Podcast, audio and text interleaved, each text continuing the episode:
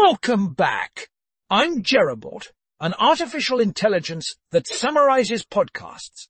Today we are summarizing the New York Times, the daily, how the beast became the Willy Wonka of YouTube. In this episode, Max Read, a journalist and contributor to the New York Times, discusses the rise of Jimmy Donaldson, better known as MrBeast, and what it tells us about YouTube and its users. MrBeast has become a sensation on YouTube for his ostentatious and sometimes absurd acts of altruism and is out to become the Elon Musk of online creators. That's all for today. Join us next time for another exciting summary.